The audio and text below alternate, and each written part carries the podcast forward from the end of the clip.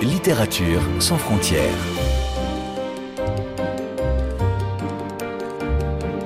Catherine Fruchon-Toussaint. Fanny Renard. Bonjour à toutes et à tous. Récompensé à deux reprises par le prix Pulitzer, ce qui est exceptionnel, Colson Whitehead est un écrivain qui ne cesse de se renouveler. Après l'extraordinaire Underground Railroad, pour lequel nous l'avions reçu dans cette émission, l'histoire de Cora, jeune esclave qui réussissait avant la guerre de sécession à s'échapper via un réseau d'aide clandestin, et après Nickel Boys, qui nous plongeait dans une maison de redressement où les jeunes subissaient les pires sévices, l'auteur américain revient avec un nouveau livre au ton très différent. Intitulé Harlem Shuffle, il se déroule, comme son titre l'indique, dans le quartier de Harlem, à New York, dans les années 60, et met en scène un homme tiraillé entre le bien et le mal, marchand de meubles le jour et receleur la nuit. Combine, magouille, vie de famille, droit civique, le livre ne manque pas de rebondissements.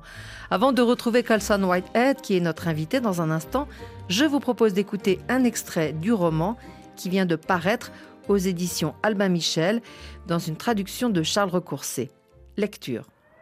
Sa journée s'acheva de la même manière qu'elle avait commencé, en se faisant accoster par des lascars pas commodes sous les lettres géantes de son nom. Comme la majorité des habitants de Harlem, Carnet avait toujours connu des terrains de jeu jonchés de verres brisés, le cortège omniprésent des cruautés urbaines et le claquement des coups de feu. Il reconnut le bruit. Il se jeta au sol et se précipita vers les poubelles en aluminium. Risquant un regard, il vit Miami Joe et entendit la deuxième balle ricocher sur le couvercle de la poubelle voisine. Le coin de la rue n'était pas trop loin, il se mit à courir. C'était cela, New York. Parfois, on tourne à un carrefour et on débouche dans une toute autre ville, comme par magie. Si la 140e rue était sombre et silencieuse, sur Hamilton Place, c'était la fête. Il y avait la queue devant un bar à deux portes de là, un club de bebop à en juger par les sons qui s'en échappaient, et juste à côté, un groupe d'hispaniques buvait du vin en jouant au domino dans la clarté d'un salon de coiffure. Les joueurs étaient des employés du salon, lequel leur permettait le jour de payer le loyer et leur offrait la nuit un refuge loin de leur famille. Carnet fonça vers la file d'attente, écarta les fêtards et sprinta jusqu'au bout du pâté de maison. Une voiture de police passait de l'autre côté de la rue. Il jeta un coup d'œil par-dessus son épaule, aucun signe de Miami Joe. Si Carnet voyait les flics, le truand les voyait également. Il détala dès que la voiture fut assez loin. Bonjour Colson Whitehead. Thanks for having me back. Merci de m'accueillir à nouveau. Votre nouveau roman Harlem Shuffle se déroule dans les années 60 à New York, dans le quartier de Harlem.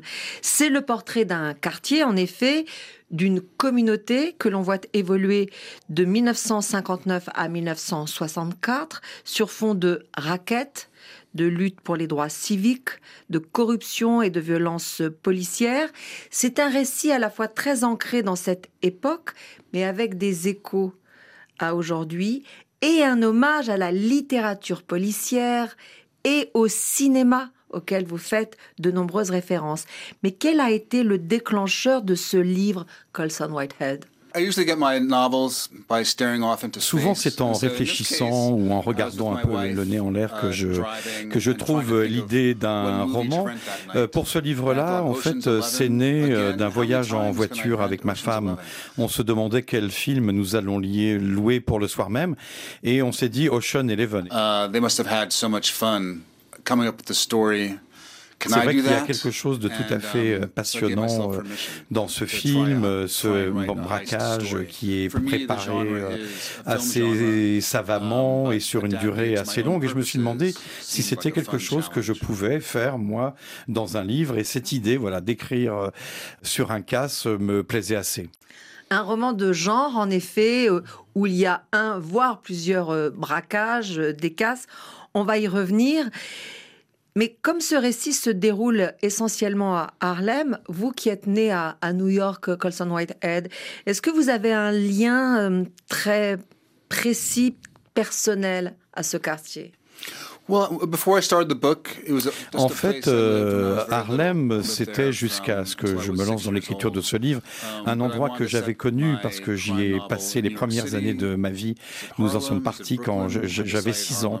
Et c'est vrai que quand j'ai décidé d'écrire un roman policier avec euh, cette histoire euh, de casse, j'ai choisi Harlem parce que c'était un endroit qui résonnait particulièrement pour moi. what places some famous, some not so famous. C'est un lieu que j'ai redécouvert euh, finalement en passant du temps à uh, arpenter um, les rues, faire un peu des uh, repérages à la façon d'un film. C'est de cette façon que je pouvais euh, m'imaginer dans telle rue euh, que c'était là que Carnet avait son bureau ou que c'était là qu'il y avait son appartement. Et c'est ce qui m'a permis euh, de, par exemple, de m'intéresser à cet hôtel mythique euh, de Harlem, l'hôtel Teresa, ou de réaliser que dans tel ou tel parc, c'était là que la pègre avait, avait l'habitude de laisser les corps euh, de leurs victimes. Donc je dirais que c'est vraiment un endroit que j'ai redécouvert à la faveur de l'écriture de ce livre. Donc nous avons le genre, le roman policier, qui est assez nouveau pour vous, Colson Head. Nous avons le lieu, Harlem, l'époque, les années 60. Maintenant, faisons connaissance de vos personnages, en particulier évidemment celui qui incarne tout le récit, Ray Carney. C'est un fils de truand, mais aujourd'hui il est marié, il a un puis deux enfants, c'est un patron d'un magasin d'ameublement, mais à l'occasion, et surtout à cause de son cousin Freddy il est receleur, c'est-à-dire qu'il garde le butin de braquage. Il se fait aussi d'ailleurs euh, raqueter par la police. Hein. Donc il est un peu entre les deux mondes, entre lesquels il essaye de faire euh, sa place.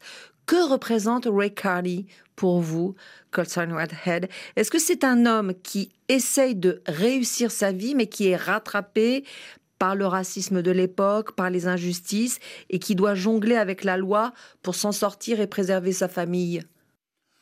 a man trying to make it in the city and do well for his family.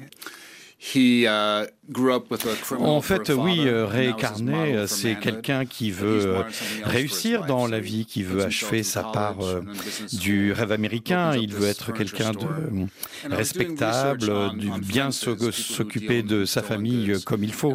Le problème, c'est que Ray Carnet a eu un criminel pour père. Et c'est vrai que l'héritage de cet homme est difficile. Pourtant, Ray essaie de tout faire pour ne pas être son père. Il va suivre des études, il va avoir euh, un diplôme de commerce, il va ouvrir euh, un magasin.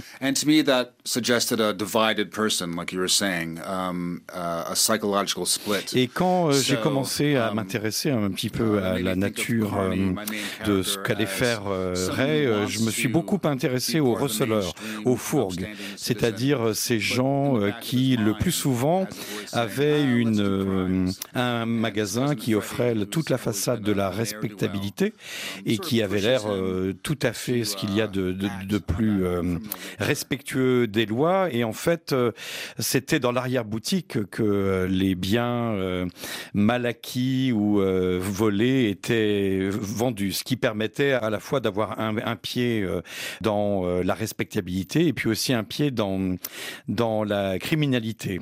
Et pour moi, c'est un petit peu ce qui anime euh, Ray Carnet, c'est-à-dire que c'est vraiment quelqu'un qui euh, marche euh, sur cette fine frontière entre le bien et le mal, entre ce qui est légal et ce qui ne l'est pas. Et le plus souvent, c'est un petit peu sur l'incitation de son cousin Freddy, auquel il est très lié. When they're kids, it's very innocent, maybe stealing comic books, but when you're in your 20s and 30s, Uh, qu'il va euh, se laisser entraîner dans, dans des mauvais coups. Alors quand ils étaient enfants, euh, c'était souvent euh, des vols de bandes dessinées dans les magasins ou des petits larcins typiques de leur âge. Et une fois devenus adultes, eh bien, ce sont des activités un peu différentes qui peuvent avoir des complications nettement plus sérieuses. Est-ce que Ray Carney est la métaphore de l'homme qui veut lutter contre le déterminisme social Well, um, I, th I, think partially, you know, when I think of the heroes of my last two books. Oui, vous avez raison. En, en grande partie, c'est cela. Euh, le rapprochement que je ferai peut-être avec euh, les héros de mes romans précédents. Je pense à Cora, l'héroïne d'Underground Railroad, qui est quand même confrontée à un monde où euh, la liberté euh, est un euphémisme puisque elle est, elle est confrontée à l'esclavage. The boys and the nickel boys. Um, could not escape the Jim Crow South. ou euh, aux deux garçons de Nickel Boys qui sont confrontés, eux, à la ségrégation et aux lois de Jim Crow dans le sud des États-Unis. Bien évidemment euh, qu'ils sont euh, définis par, par l'époque et par la société. La seule différence peut-être pour Ray Carney, c'est qu'il a davantage de marge de manœuvre qu'ils n'en ont eu eux. Et je le vois en fait comme quelqu'un qui, contrairement à Cora et aux garçons, a la possibilité de temps en temps de remporter de petites victoires. Euh, le roman euh, Harlem Shuffle est organisé euh, en trois années, trois périodes, et c'est vrai qu'on le voit euh, parfois échouer, mais aussi parfois réussir. Alors dans cette vie quotidienne où effectivement pendant plusieurs années euh, on suit euh, Ray Carney, on voit bien Colson Whitehead que vous glissez euh, un certain nombre d'injustices dont il est victime, des injustices de deux ordres raciale, mais aussi euh, sociale. Ainsi, quand Ray voit son admission refusée dans un club euh, d'hommes euh, influents, un lieu qui est nommé le club Dumas, une admission refusée par un banquier noir corrompu, il décide de se venger. On pense au comte de Monte Cristo, du coup. Est-ce que c'est une des références qui ont pu vous inspirer pour ce roman Colson Whitehead? Oui, absolument, même si c'est venu un peu de façon euh, progressive. Au début, euh, euh, j'ai cherché un nom pour ce club qui réunit des entrepreneurs, des avocats, des banquiers noirs, des gens qui ont réussi. Uh, Alexander Dumas and Pushkin and all these figures who were one quarter black or, you know, half black. Um, so it seemed that this et le nom de Dumas m'est tout de suite venu parce que euh, c'est quelqu'un dont, dont on n'entend pas parler. Euh, quand on est un, un, jeune noir, c'est une figure euh, de la réussite. C'est une de ces personnalités qui, comme Pushkin, par exemple, est réputée avoir du sang noir dans les veines ou un aïeul qui était à moitié ou un quart noir. Donc c'est vrai que ça m'intéressait de donner ce nom, même si ce club s'inspire de clubs qui ont réellement existé, mais que le club Dumas en, tant que tel n'est pas réel. Et en réfléchissant à Alexandre Dumas, j'avais lu enfant le conte de Monte Cristo et tout de suite euh, cette idée, bien évidemment, de la vengeance euh, est venue euh, se greffer sur le nom d'Alexandre Dumas. Et puisqu'on faisait des références littéraires, on ne peut pas ne pas penser à Chester Himes, qui est l'auteur de ce célèbre roman en français La Reine des Pommes, For Love of Immobile en anglais, qui était un polar très humoristique qui se déroulait à Harlem, mais qui en même temps dénonçait des choses très graves. Est-ce que c'est aussi votre projet, Colson Head, avec ce roman Harlem Shuffle? En fait, bien sûr, il y a quelques dénonciations euh, dans le roman, mais ce que j'avais surtout euh, pour intention de faire, c'était de, dresser le portrait d'un homme divisé. Et pour ce qui est euh, de Chester Himes, c'est des, gens qui m'ont inspiré au cours de l'écriture de, de, ce roman. Bien évidemment, Himes était présent parce que c'est vraiment quelqu'un qui a dépeint le Harlem populaire euh, dans ses romans avec euh, beaucoup d'humour. La seule différence euh, peut-être c'est que la plupart des personnages de ces livres sont tous d'une certaine manière des, arnaqueurs. Ils ont voilà, ce sont des gens qui se font arnaquer ou qui rêvent d'arnaquer les autres. je dirais alors que il y a peut-être un peu plus de petits biens dans mon roman. après les, autres auteurs qui ont joué un rôle ont été Patricia Highsmith parce que son personnage de Ripley est un peu semblable à celui de Ray Carney, à savoir c'est vraiment quelqu'un de divisé, de travaillé en fait par des par des pulsions contraires. But the, the main person I was thinking about, or one of the main inspirations, was uh, Richard Stark, mais peut-être que celui qui m'a le plus euh, inspiré uh, finalement, c'est Richard Stark. C'est un auteur euh, qui est plus connu sous le nom de Donald Westlake. Richard Stark était un, pseudonyme sous lequel il a écrit une vingtaine de romans. Et euh, le personnage principal des romans de Richard Stark, c'est un, un tueur sociopathe qui aurait pu être peut-être un millionnaire s'il n'avait pas été entouré à chaque fois qu'il monte un projet de braquage ou de casse par une armée de bras cassés qui viennent ruiner tous ces efforts. Je dirais que voilà un peu euh, les gens qui m'ont euh, influencé dans l'écriture d'Harlem Shuffle. Donc des références euh, littéraires, des références cinématographiques qui sont très nombreuses ici avec toute une flopée euh, de films noirs des années 40 et 50 dont les titres sont glissés ici et là. Euh, vous êtes euh, cinéphile, Colson Whitehead, et fan de cette époque en particulier? C'est vrai que j'ai peut-être davantage vu de films qui racontaient euh, des casses euh, que je n'ai lu de livres sur euh, ce sujet. Et c'est vrai que je, je, suis très fan de ces films des années 50, 60. The true inspiration is more sort of low technology heist movies. The original ones like um, je pense à euh, du Fifi, je pense au film de Jean-Pierre Melville, Le Cercle Rouge, L'armée, l'armée des ombres. Tout ce qui m'intéresse, ce sont ces films où parfois, avec des moyens très limités, des gens euh, vont monter des opérations qui n'ont rien à voir avec euh, la haute technologie des personnages de d'Ocean Eleven, par exemple.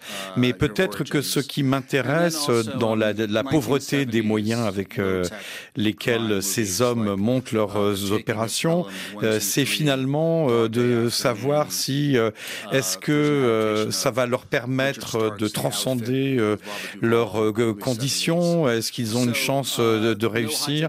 Ou, ou au contraire, est-ce que ça va se solder par un échec qui va les faire plonger encore plus bas que l'endroit où, où, ils étaient au départ. Et je dirais que c'est peut-être ça qui m'intéresse le plus c'est cette, euh, cette question et cette euh, dynamique euh, dans laquelle ils sont placés au moment où ils montent, où ils montent cette opération. Oui, euh, peut-être que de toutes les influences euh, cinématographiques euh, qui m'ont été les plus précieuses, je dirais que Stanley Kubrick est, quelqu'un qui m'a toujours beaucoup influencé, peut-être à cause de la façon qu'il a eu de, de s'intéresser à, à, peu près tous les genres cinématographiques, et en cela, il m'a libéré, inspiré, moi-même qui ai eu des tas d'envies différentes. J'ai écrit un roman d'apprentissage autour euh, de l'adolescence, euh, Sargarber. J'ai écrit un roman qui est une histoire de zombies, Zone One. J'ai écrit un roman qui se passe dans le milieu des inspecteurs d'ascenseurs et des romans historiques. Voilà, je dirais que finalement, ce que j'ai appris de, de Kubrick, c'est qu'on n'était pas limité et que l'on pouvait utiliser des tas de genres différents pour explorer et dire les choses de façon différente. Au début de cette émission, je disais que votre roman euh, avait des échos avec aujourd'hui. Nous allons en reparler euh, dans quelques instants. Pour l'instant, je vous propose de faire une pause musicale, Colson Head. Et puisque Harlem Shuffle, le titre de votre roman, est aussi le titre d'une chanson euh, très populaire qui était interprétée par Bob and Earl à l'époque, qui d'ailleurs a été repris aussi par les Rolling Stones, me semble-t-il, il y a quelques années. Voilà, cette chanson qui désignait également une danse dans les années 60. Je vous propose euh, qu'on l'écoute maintenant et on se retrouve après cette pause musicale.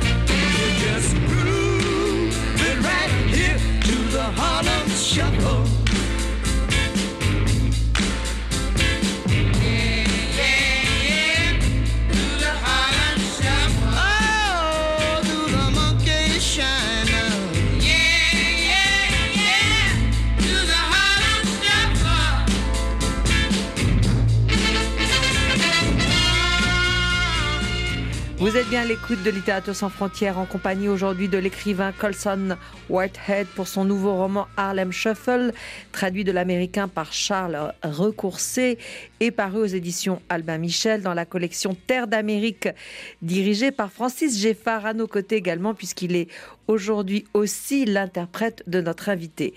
Colson Whitehead, donc après avoir évoqué ce Harlem des années 60, que vous décrivez euh, de l'intérieur, un quartier en pleine euh, mutation. Il faut dire que ce roman soulève une question qui, hélas, reste d'actualité, à savoir ici la mort d'un jeune homme noir tué par un policier blanc qui fait écho à de nombreux autres décès dus aux violences policières depuis. Est-ce que c'est un sujet qui vous tenait à cœur d'écrire dans ce roman, Colson Whitehead? Um, the original idea was to find a moment in New York City history En fait, au départ, j'avais simplement commencé par chercher euh, une période uh, dans l'histoire euh, de la ville où euh, il y aurait des, il y aurait eu des émeutes. parce que c'est le Um, contexte idéal pour, 1964 pour des gangsters qui ont Um, un mauvais coup en préparation, c'est-à-dire qu'il suffit qu'il y ait de uh, l'agitation quelque part pour qu'il finalement la police soit polarisée out sur un endroit et finalement leur permettre um, after this d'agir en toute euh, liberté.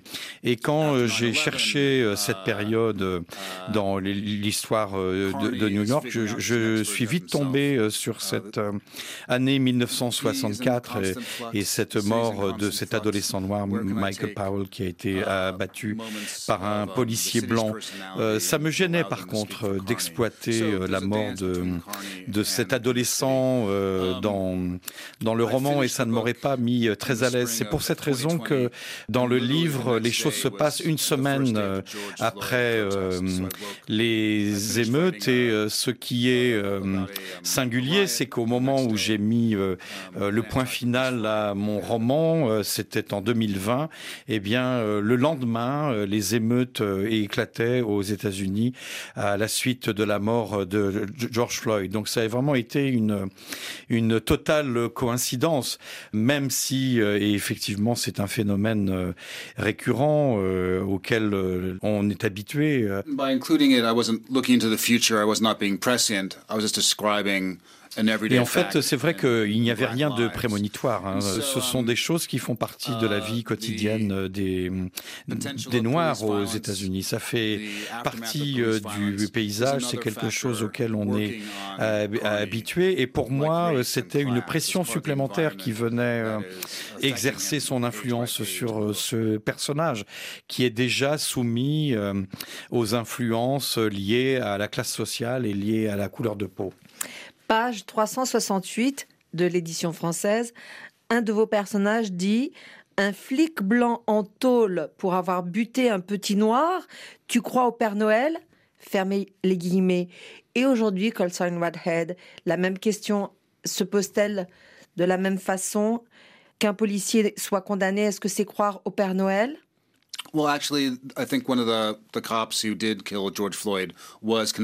Oui, c'est vrai que il y a eu dans l'affaire George Floyd euh, la condamnation euh, d'un policier qui a qui a fait euh, de la euh, prison. Euh, Cela dit, on pourrait dire que c'est l'exception qui confirme la règle d'une d'une certaine manière. Le plus souvent, cette vérité euh, est toujours la même.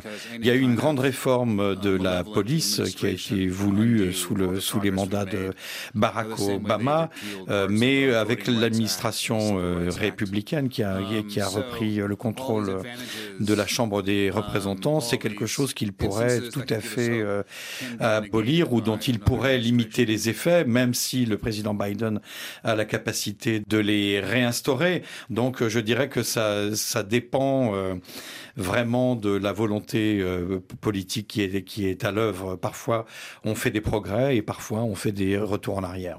Mais néanmoins, Colson Whitehead, vous êtes confiant vous êtes inquiet sur ces sujets-là?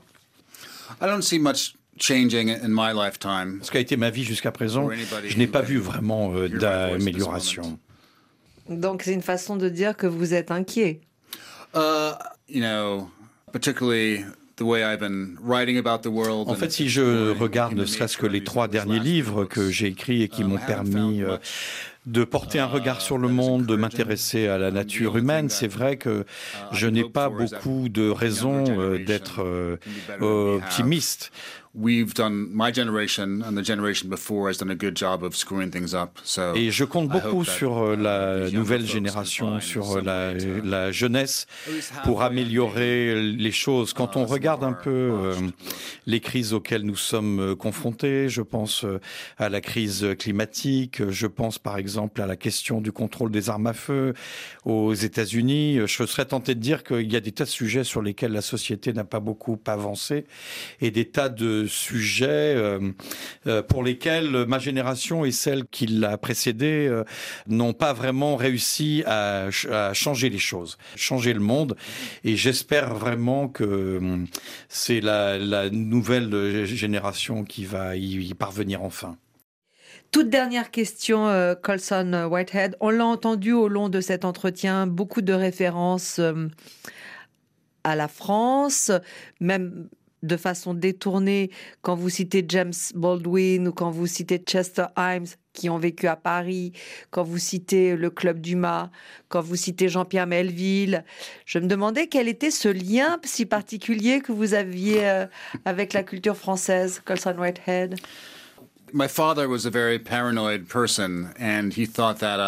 Mon père, à une époque, euh, avait un, petit côté un, peu paranoïaque.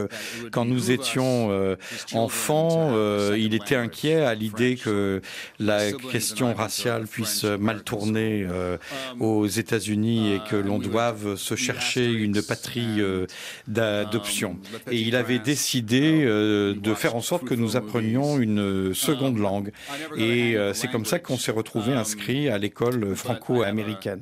Et c'est à ce moment-là qu'enfant, euh, euh, j'ai lu les albums d'Astérix, j'ai découvert les films de François Truffaut, et euh, de cette période, il m'est resté une, véritable affection pour la culture française et, pour la France qui tient une place particulière. Alors venez plus souvent en France, Colson Whitehead, parce que vous serez toujours le bienvenu ici. Merci. Merci beaucoup d'être venu nous parler de Harlem Shuffle, ce nouveau roman qui a été traduit de l'américain par Charles Récoursé. Et merci infiniment à Francis Geffard, votre éditeur chez Albin Michel, qui tout au long de cet entretien a traduit admirablement et fidèlement vos propos. Thank you. Merci Catherine. Littérature sans frontières. Vous pouvez réécouter cette émission sur le site rfi.fr en cliquant sur l'onglet Podcast. Et pour ne manquer aucun numéro de votre magazine, vous pouvez vous abonner à Littérature sans frontières dans votre application préférée et nous laisser un commentaire.